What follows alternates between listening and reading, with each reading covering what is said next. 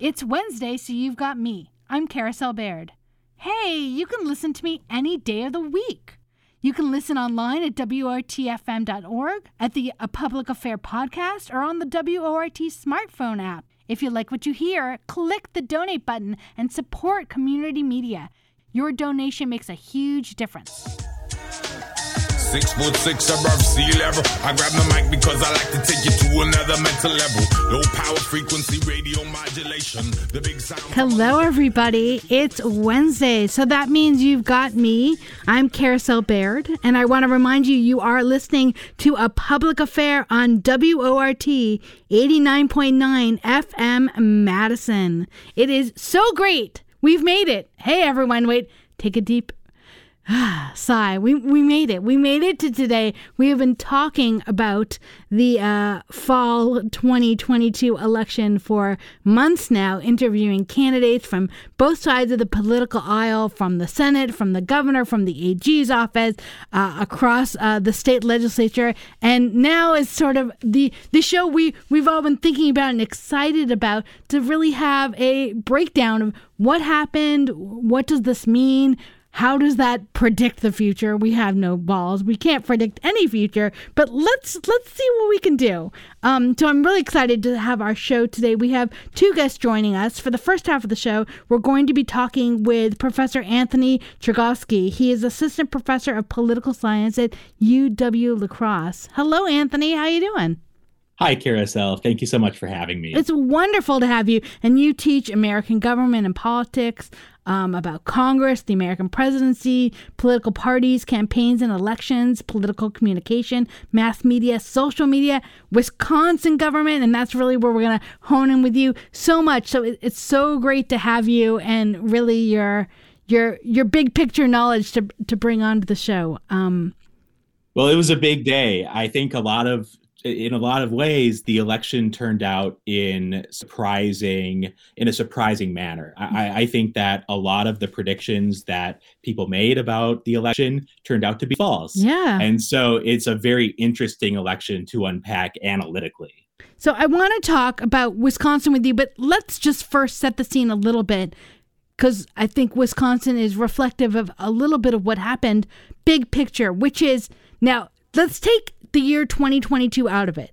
In general, when someone is elected president, a Democrat or a Republican in the United States, two years later, the other party seems to have a wave of success. That is the story of America, of us maybe we're indecisive, we go back and forth, whatever it is, that is the tradition. So, because President Biden is a Democrat who won two years ago, the prediction was this year there was going to be a Republican red wave following that trend, and that it was even going to be even bigger than usual because of the state of inflation and economics. And that is not what happened. Tell us about that, Anthony it's not carousel but you're absolutely right in setting the stage. One of the one of the most bankable patterns in american politics is that midterm elections are horrible for the political party of the president. We've seen that in countless elections over the past century plus.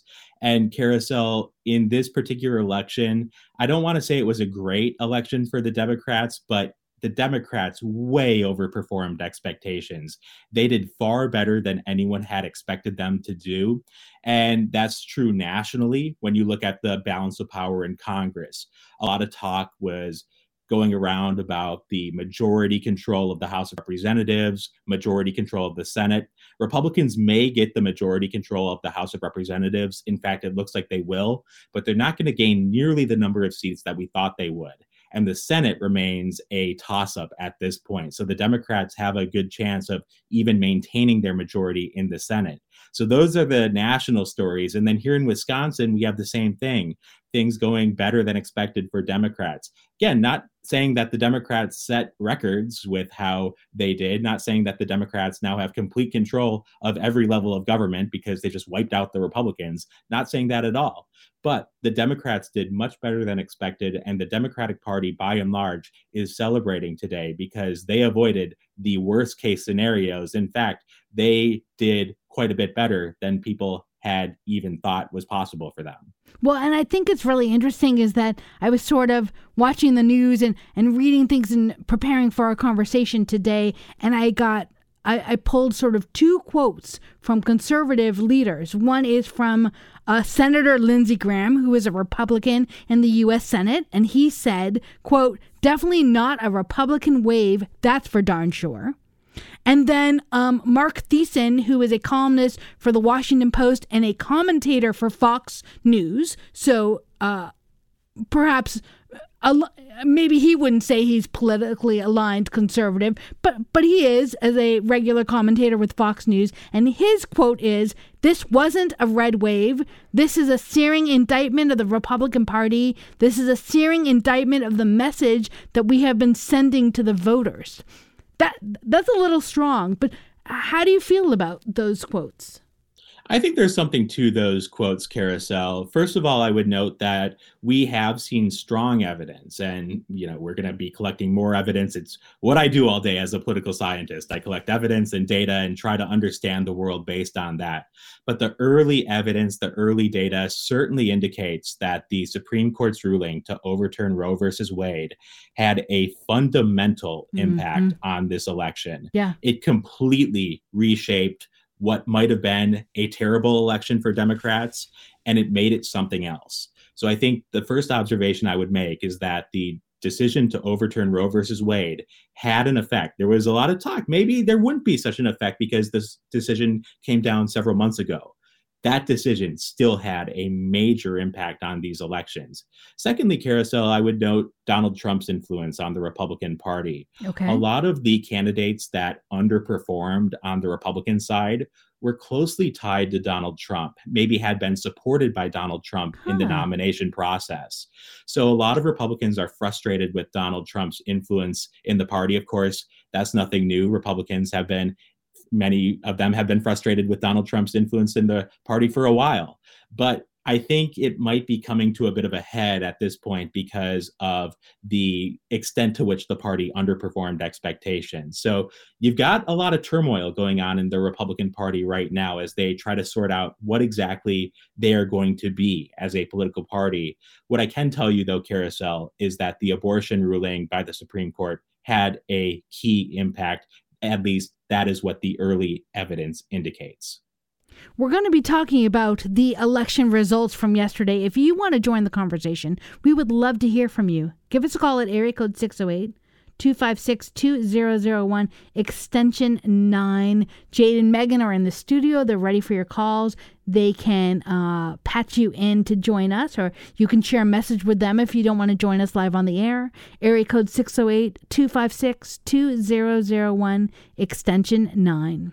Okay, Anthony, so let's let's now bring us to Wisconsin because obviously we want to talk about that. So a split state, the same the state that reelected Governor Evers, also reelected Senator Ron Johnson. And talk to us about how that happened. And is the word reelected key to that? It, it is because a lot of times those voters that do something that might be kind of odd to us, Carousel, and vote for both Tony Evers and Ron Johnson, a lot of the times they're taking that incumbent factor into mind. They're really focusing on just re-electing the person who's already there. A lot of people just don't like change. A lot of people like to keep the same folks there because they think ah things are kind of going okay. So they keep the same folks in office. Maybe they're averse to change for some reason. So while it might seem bizarre given how different Tony Evers and Ron Johnson are, there were actually a decent number of voters, enough to make the difference, that did vote for both Evers and Johnson. For Governor Evers, he was really lifted to victory by two key factors. He got great numbers out of the key suburbs in Milwaukee. Okay. He has really shown the potential to improve the Democratic Party's vote totals in those crucial suburban areas around the Milwaukee region. And then, carousel relevant to y'all there in Dane County, Governor Evers did an enormous vote total in Dane County. Dane County delivered big time for the Democratic ticket. And the sheer number of votes that the Democrats got out of Dane County is a big reason why Governor Evers is going to be serving a second term. And it, it seemed to the the numbers I and the conversation I was seeing about Dane County said that our vote totals from yesterday mirrored presidential year vote totals. Is that accurate? It is carousel. There's a few factors at play. First is the population growth of Dane County. Dane County is the fastest growing area in Wisconsin. The Madison area is red hot. We know that. And so the population is growing. Unlike many areas in Wisconsin where the population is stagnant or maybe even shrinking. So Madison and Dane County stand out for that reason.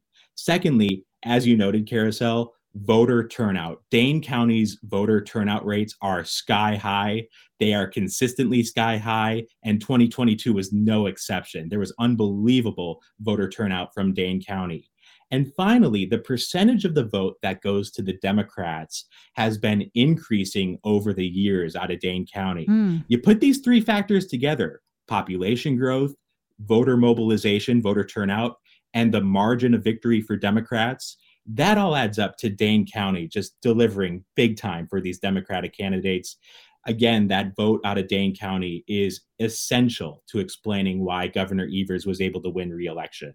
That's so interesting because the Dane County Board, you know, 15, 20 years ago was uh, conservative led and then the progressives when they took over the county board because they're it's not democrat and republican on the county board but sort of conservative and progressive that they would have a one vote lead and a two vote lead uh, over the um, conservatives. And now the dane county board is really progressive extreme, progressive moderate, progressive, you know, more like a conservative. It, it's sort of the different factions are the different levels of Democrats. So th- that's interesting that you say that. I hadn't really thought about that, but right, the county board really reflects the changes in Dane County um, electorate. Absolutely. The politics of Dane County are really important to understanding the statewide politics mm. of hmm. Wisconsin because Dane County plays such an important role in statewide elections. One thing that happens, Carousel, over the years, one thing that we've known, you noted some changes in Dane County over the years as the county has become more progressive. One thing that we've seen on the opposite end is more rural parts of Wisconsin becoming significantly more conservative. So we've seen this geographic polarization in this state we have seen rural areas really go strong in the Republican camp, while Madison and Milwaukee go big time for the Democratic camp. It adds up to really close statewide elections. So it makes statewide elections really interesting and really dramatic. But we're seeing just such an intense geographic divide between urban and rural in this state. I think moving forward, the Democrats have a couple key questions ahead of them. Can they maintain the voter turnout the margins that they're getting in urban areas like Madison? Second, can they continue making inroads into these key suburbs? Can Democrats continue gaining voters from these key suburban areas, most notably the sur- suburbs surrounding Milwaukee? And third, can Democrats rebuild in rural Wisconsin? Because right now, the Democratic Party is in deep, deep trouble in rural Wisconsin. They're still able to win statewide elections because they do so well in urban areas and because they're doing well in in suburb in the suburbs. But the Democratic Party does have some work ahead of it as it tries to rebuild in rural areas. So the geography of Wisconsin is really, really interesting. It all adds up to really close elections. And Carousel, these were close elections. Mm-hmm. Evers did win, but he won by a very small margin. Ron Johnson won re-election, but it was the closest election of his career. So we have these very tight statewide elections, and I think that's just going to be the norm going forward, unless something really shifts in the geography of the state. So, Anthony, here's the million dollar question. And Dennis called in and he has the million dollar question we, we all are asking.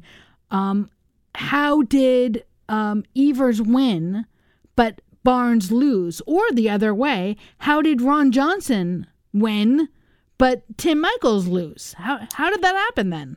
I can offer my best guesses at this point. Uh, these are just hypotheses, but I can offer some hunches. My first hunch is that the politics of abortion played a major role in the race for governor, and it did not play such a central role in the race for Senate. That is one possibility because Okay. Wisconsin went to the after Roe versus Wade was overturned.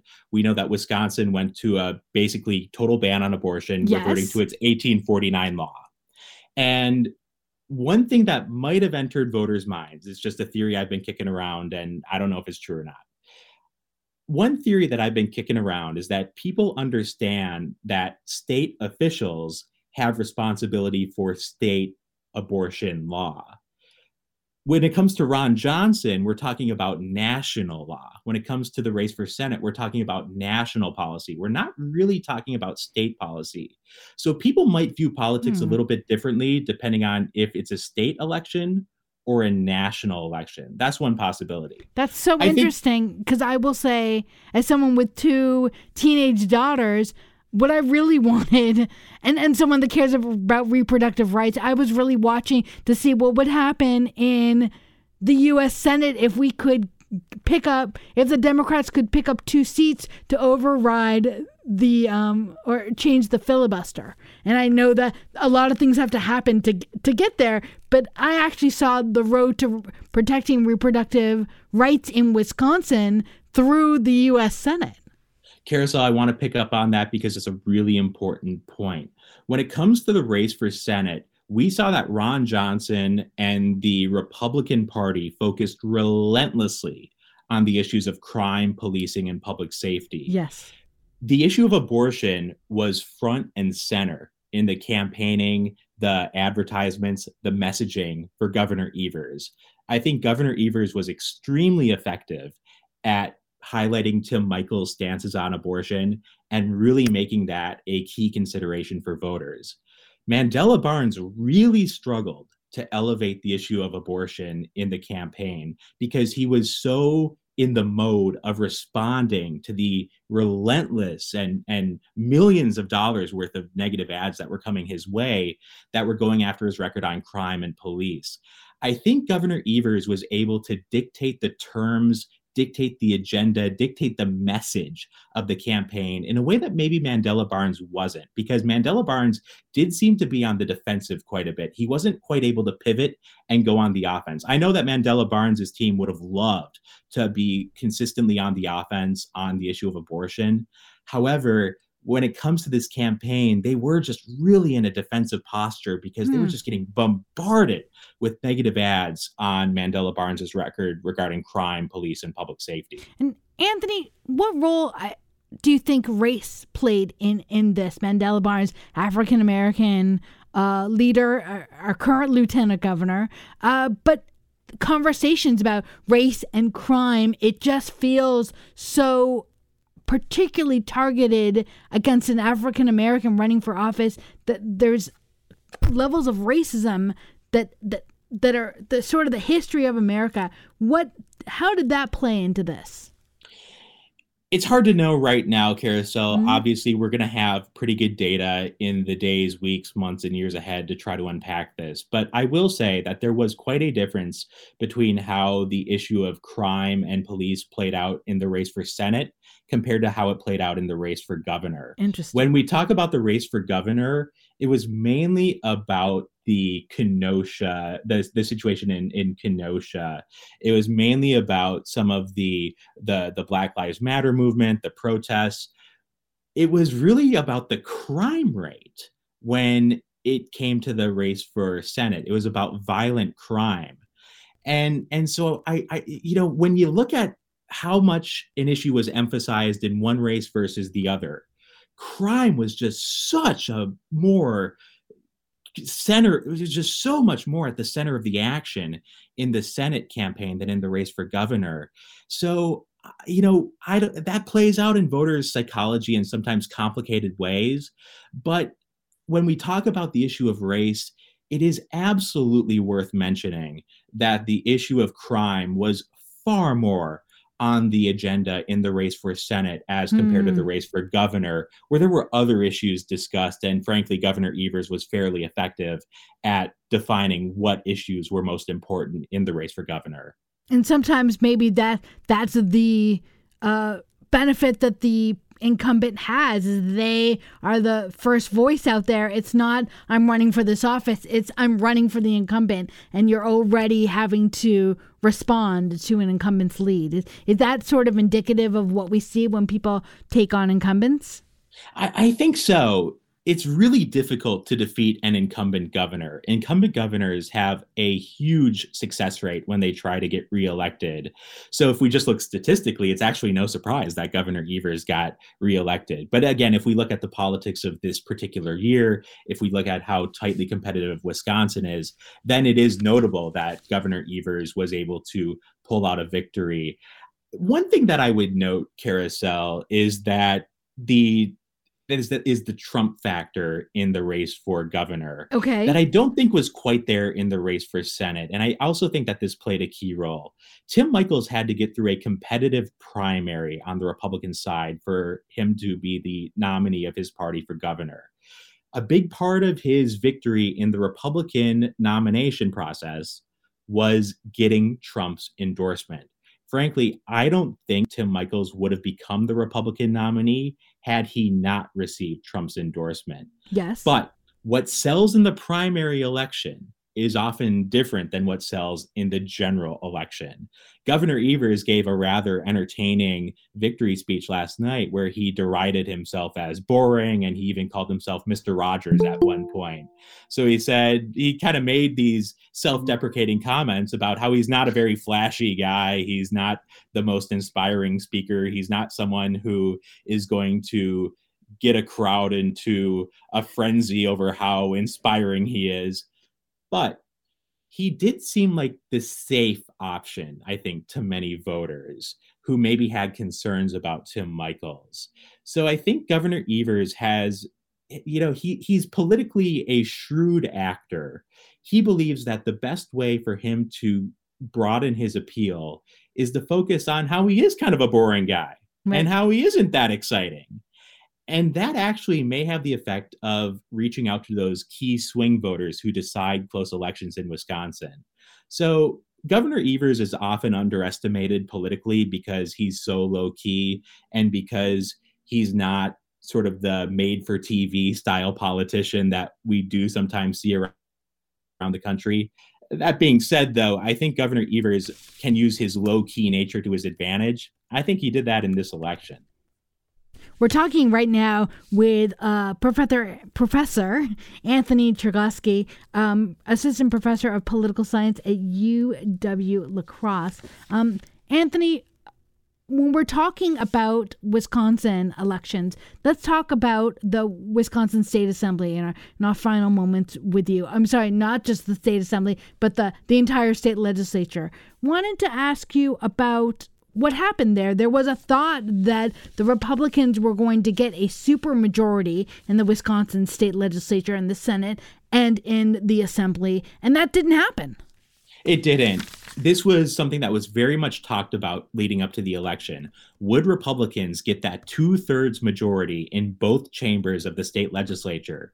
If they were to achieve the two thirds majority, then that lets them override vetoes. Yeah. And that was something that they really wanted to obtain in case Governor Evers did get reelected because if Governor Evers were to veto something, then with a two thirds majority, you can just override his veto and the thing becomes a law anyway, in spite of the veto. But Republicans fell short of that. And carousel, that means that there's going to be a lot of vetoes coming up of Republican legislation. The Republicans still have a, a, rock solid hold on the majorities in both chambers of the state legislature, largely because of the geographic concentration of Democratic voters in urban areas, but of course also because Wisconsin is one of the most gerrymandered states in the entire nation. So, for those reasons, Republicans have a solid hold on the majority. They did not get that two thirds majority. And that means that these next two years in Wisconsin state government could be a continuation of the last four. In the last four years, we've had Governor Evers with a large Republican majority in the state legislature, but not that two thirds veto proof majority. So we're kind of left with exactly what we started, exactly where we started. Um, I think that's our t- uh, that's our point that we that we go into the next two years of Wisconsin state government with using the last four years as our guide. Well, I mean, it's it's good to know that, right? the the worst case scenario didn't happen and that there's still this sense of balance only because in general Wisconsin is a purple state that that goes both ways as we saw as the election outcome. We have a question, a call coming in. Um, let's see, who do we have? We have Tracy on the line. Tracy had a comment about um, the racial aspect of the campaign ads. Go ahead, Tracy. Yes, thank you. Um, I am enjoying the program. However, I, I'm going to disagree with the um, presenter that I totally believe that the attack ads on Mandela Barnes that dealt with crime and um, and police had racial overtones. Mm-hmm. And the, the wasn't the Johnson campaign necessarily, but it was these other campaigns of um, hidden money, dark money, that um, flooded all of the um, athletic, all of the NBA games, the NFL games, the Packers. You watch the Packer game, which unfortunately I do, um, it just flooded the mm-hmm. market yeah. at um, every possible um, timeout that they had with all of these negative ads against Mandela Barnes. Anthony, what are your thoughts on that? Um, thanks so much for that comment. And I, I do think it's an interesting conversation of the power of contrasting sort of the the Mr. Rogers friendliness um, of uh, Governor Evers and the nastiness and the attack that was part of the um, Senate race. Anthony, your yeah, thoughts? And, and I don't disagree with anything the caller said at all. But Carousel, drawing that distinction between the race for governor and the race for senate is so important in understanding why these races turned out the way they did. Like you said, Carousel, the Mr. Rogers persona of Governor Evers, he's kind of an older guy and is an unassuming person, isn't the most polished, is low key, and sometimes tries to use that as a political asset. Mandela Barnes is a very different type of, of politician in the sense that he's much younger. He's black. He has less political experience than um, Tony Evers did prior to becoming governor. So I, I, do think it is important to think about the differences between these campaigns and how one might have gone after Tony Evers in a negative way versus how one might have gone after Mandela Barnes in a negative mm-hmm. way.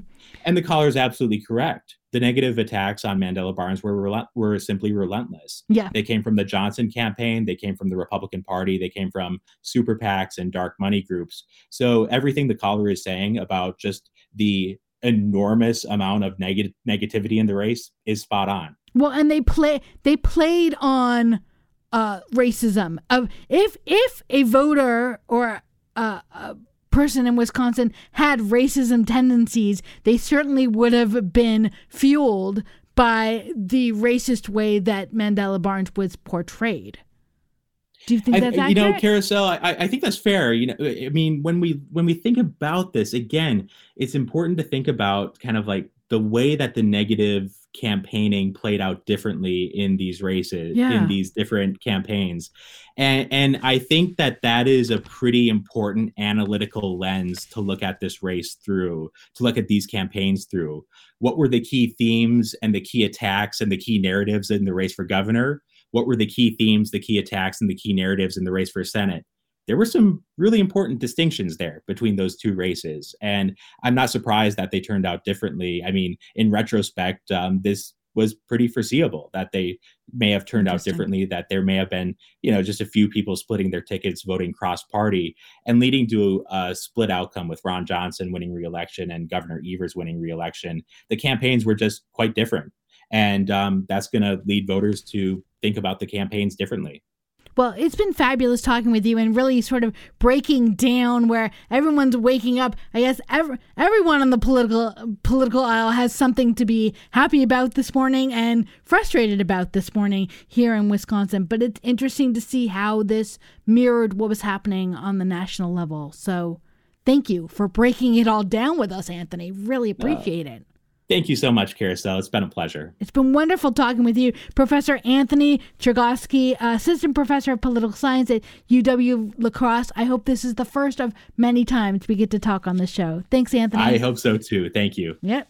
And we will continue the conversation. I want to remind everyone you are listening to a public affair on WORT 89.9 FM Madison. I am your host today, Carousel Bayrd, and we are talking about what happened, a recap uh, although it's not done, but a recap of what we saw in politics yesterday uh, in the U.S. elections across Wisconsin and across the entire country. For the second half of the show, we are now joined by Professor Julia Azari. She is um, a professor of political science at Marquette University.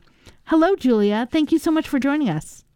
Hello, thanks for having me. It's wonderful to have you, and I just want to say a little bit about the work that you've done. Your research and teaching interests include American presidents, American political parties, the politics of America, the state, the qualitative uh, research methods, and um, all the work that you've done at uh, Marquette University, and you also are a regular contributor to the political science blog, The Mischiefs of Faction and you've uh, had writings in the Washington Post and in Politico. So it's fabulous, fabulous to have you.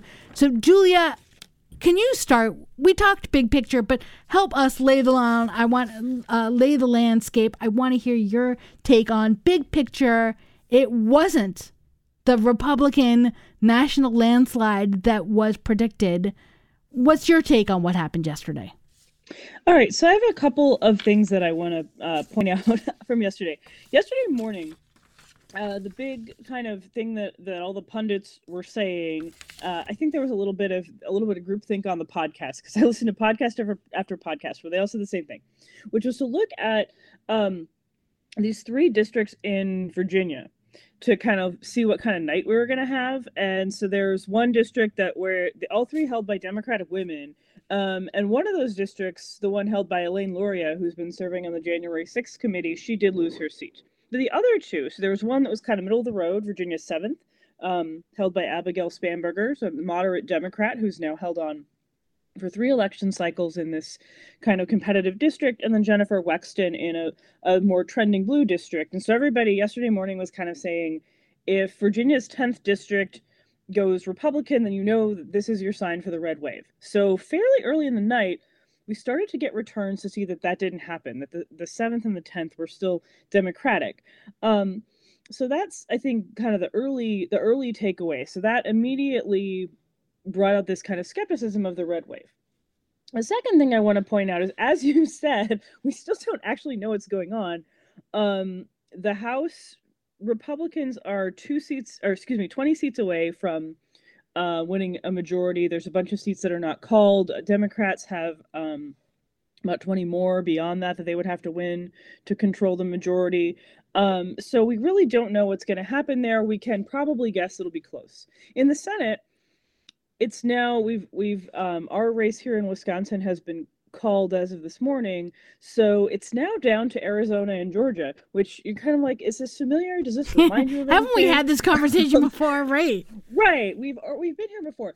Um, and you know, kind of similarly, thinking about last night's map, that the attention, some of this is just the quirks of this, how the Senate works and what ha- seats happen to be up. We're also, you know, all eyes on Pennsylvania, and when Fetterman won Pennsylvania when that race was called, that was kind of like a, a key indicator of the kind of night that the Democrats were having, much not amazing, but much better than expected. And similarly, Pennsylvania was the key state in 2020.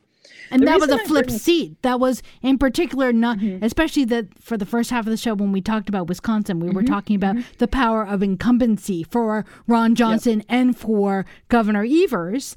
And Pennsylvania, although it wasn't the incumbent, it, it was held by a Republican, and it's a seat that has now been flipped. When yep. in a 50 50 Senate makes a big difference.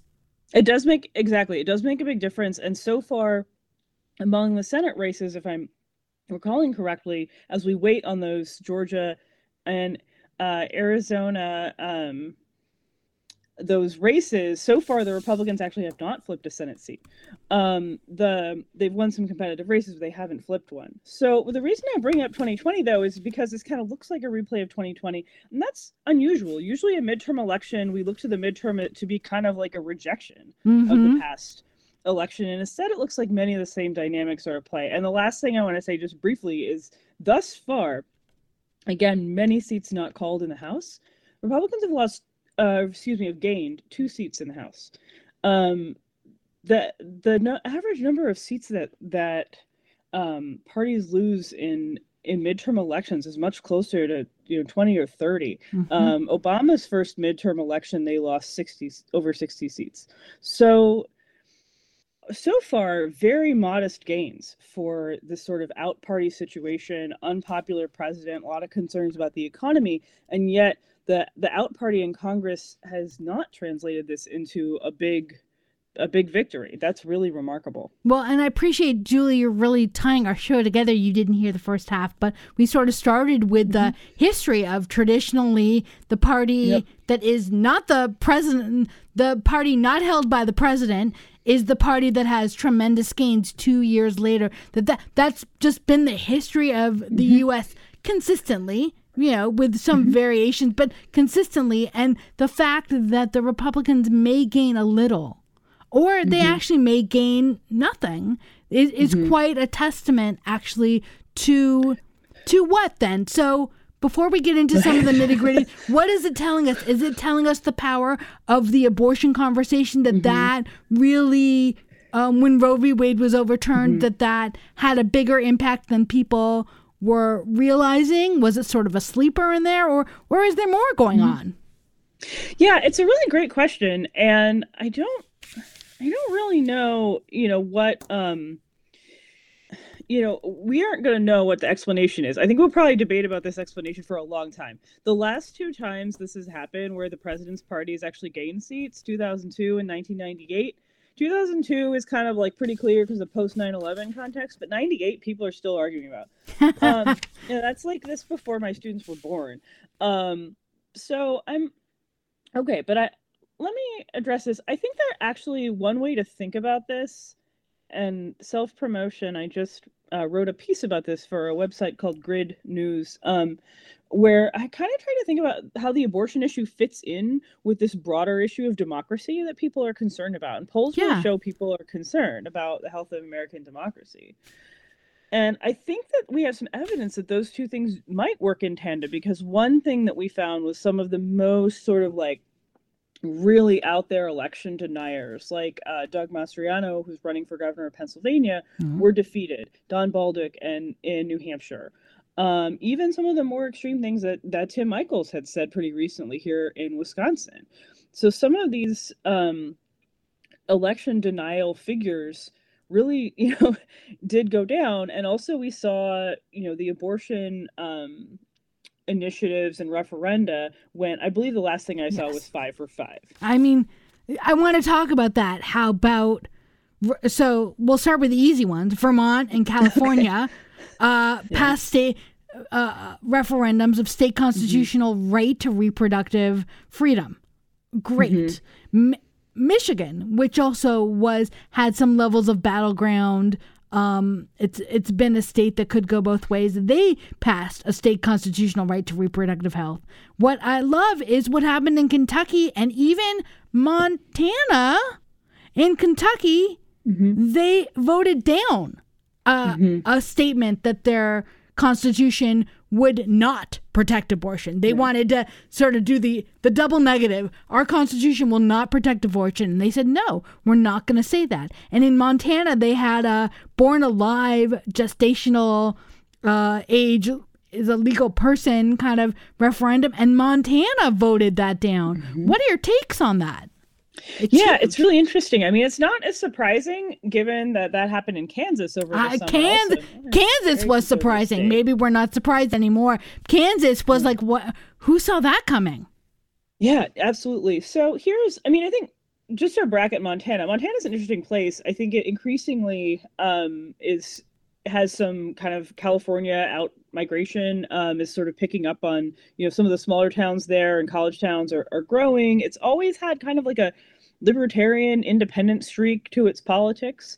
Um, but just speaking really kind of more broadly about seeing this happen in different states that where we may not expect it. Michigan also um, very divided state but also passed um, a, a abortion rights um, ballot measures so I think what you're seeing here, though, if you actually look at some some uh, polling data, I've been looking at this one statistic from Pew Research Center, a really big reputable polling firm from um, early 2022 that shows almost 40% of Republicans supporting um, abortion being legal in some or all circumstances. Yes. And we don't really know what the breakdown is or like what people are thinking when they say that. But that's a huge, and then nearly all Democrats, that is a humongous chunk of a party that at the top is very anti-abortion.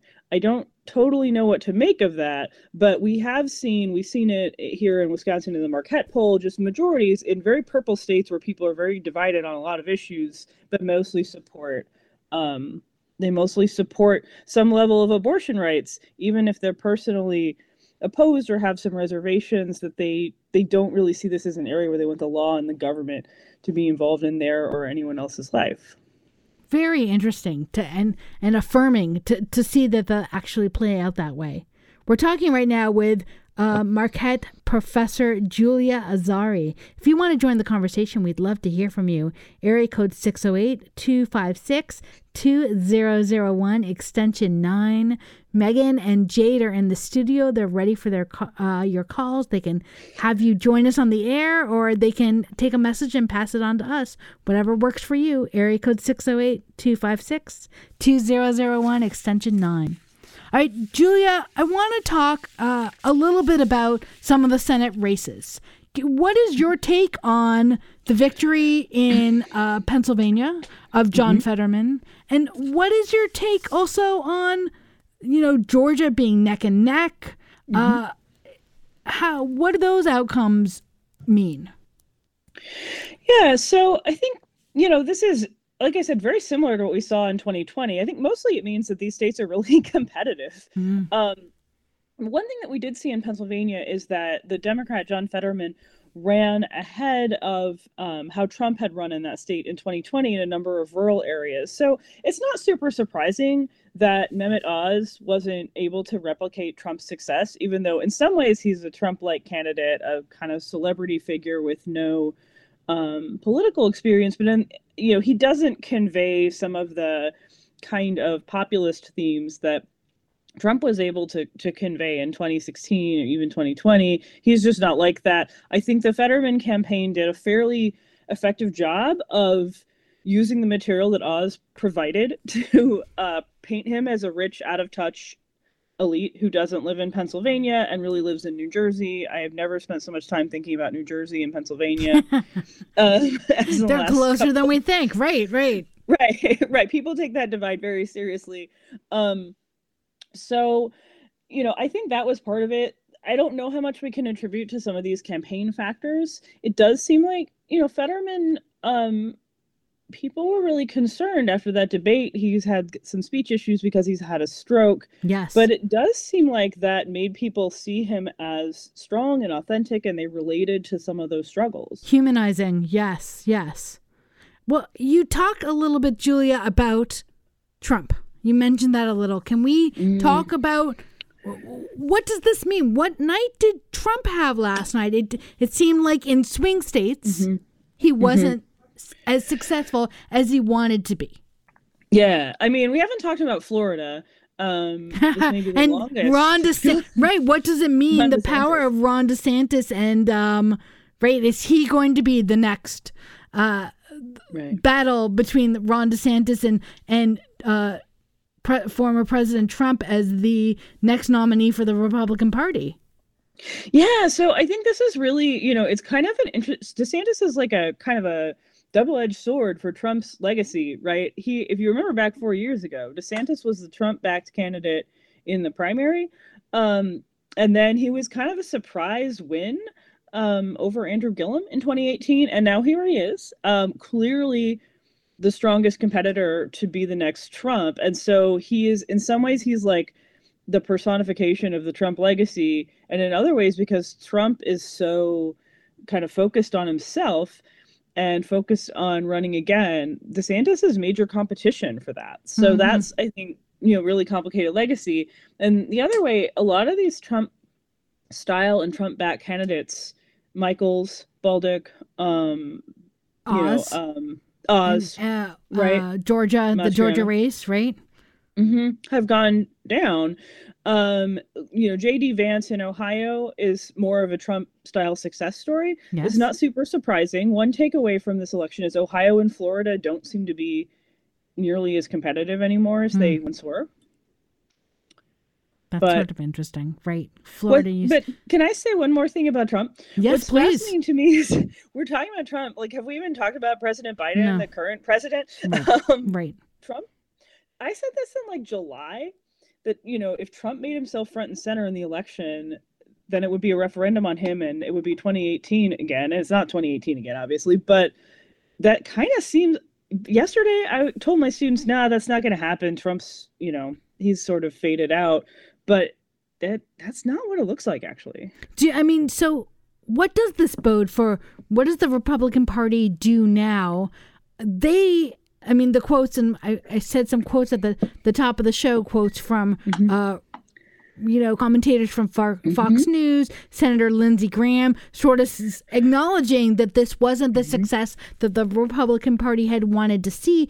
Do, will there mm-hmm. be an internal reckoning, or I mean, how how much mm-hmm. do you reckon with President Trump? It's not such an easy thing to do. No, and I think you know there was um, credit where credit is due. Um, Matt Yglesias from Bloomberg made a comment on Twitter earlier that I, I hadn't really thought about in these terms. He said, if you're a, a Trump supporter, you might look at these results and say, look, Trump really does, the Republicans really do best when Trump is actually on the ballot.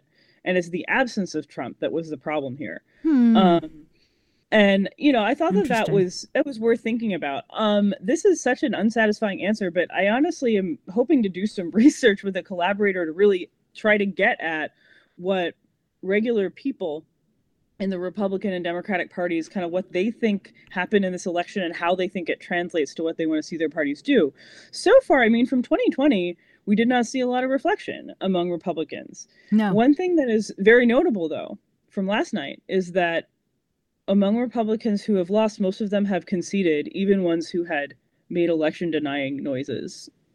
They've conceded. That's good to know. Well, but that and so that brings me to um, maybe the last thing we'll have time to talk about, which is okay. Back to the U.S. Senate. We've got Georgia. We've got Arizona. Um, little deja vu. These are not states that I. Well, you tell me. I, I get the feeling we're not going to know the winner in those states by the end of the day, right? This Arizona's going to take time, and Georgia. Are we headed to a runoff now? What the heck happened in Georgia? Julia, you look frozen to me. Do we still have you on the line? All right, we're going to wait a second and hopefully Julia will connect back up with us. I want to remind everyone we are talking with Professor Julia Azari. She is a professor um, of political science at Marquette University. Looks like we just lost Julia. So I don't know what's going to happen. We need, let's see if we can, can connect with her on the phone. Oh, here she is again. Hey, Julia. We missed you. Sorry about that. Oh, that it's- happens. Yeah, my computer doesn't like Google Meet. Sorry, say your question again about Georgia. Oh yes. So it was just in our final moments here the question about w- what happens now. Uh, so we're looking mm-hmm. at for for the U.S. Senate, we're looking at Arizona, which that seems to be something that it takes time for Arizona mm-hmm. to count ballots, much longer than everybody else. W- what's going on there? And then mm-hmm. Georgia, they have this fun runoff game. Talk to us about. W- what does the next month look like as we figure mm-hmm. out Arizona and Georgia? Mm-hmm. Yeah. So they're right. So we're, we're gonna watch Arizona go through their their counting process, um, follow their their rules. Um, I do remember that taking a long time last year. I don't remember if it's a quirk in their rules. Um, and then Um, Nevada also appears to still be counting. At last I looked, they hadn't called that race, and they also take a long time to count.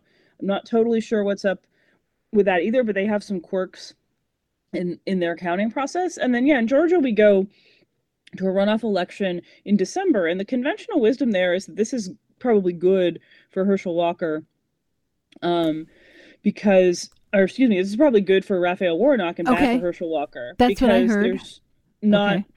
Without uh, Brian Kemp, the governor candidate on the on the ticket, that this is a this is going to potentially depress Republican turnout, and I'm sure you can imagine all the energy, all the emails that people have been getting from the Democratic Party now. Um, all of that goes to to Warnock, and that ended up working out pretty well for him and Jonathan Ossoff in uh, Last time. 2021. Yeah. So, excuse me. So, you know, that's sort of what we're looking at here is will those races get called?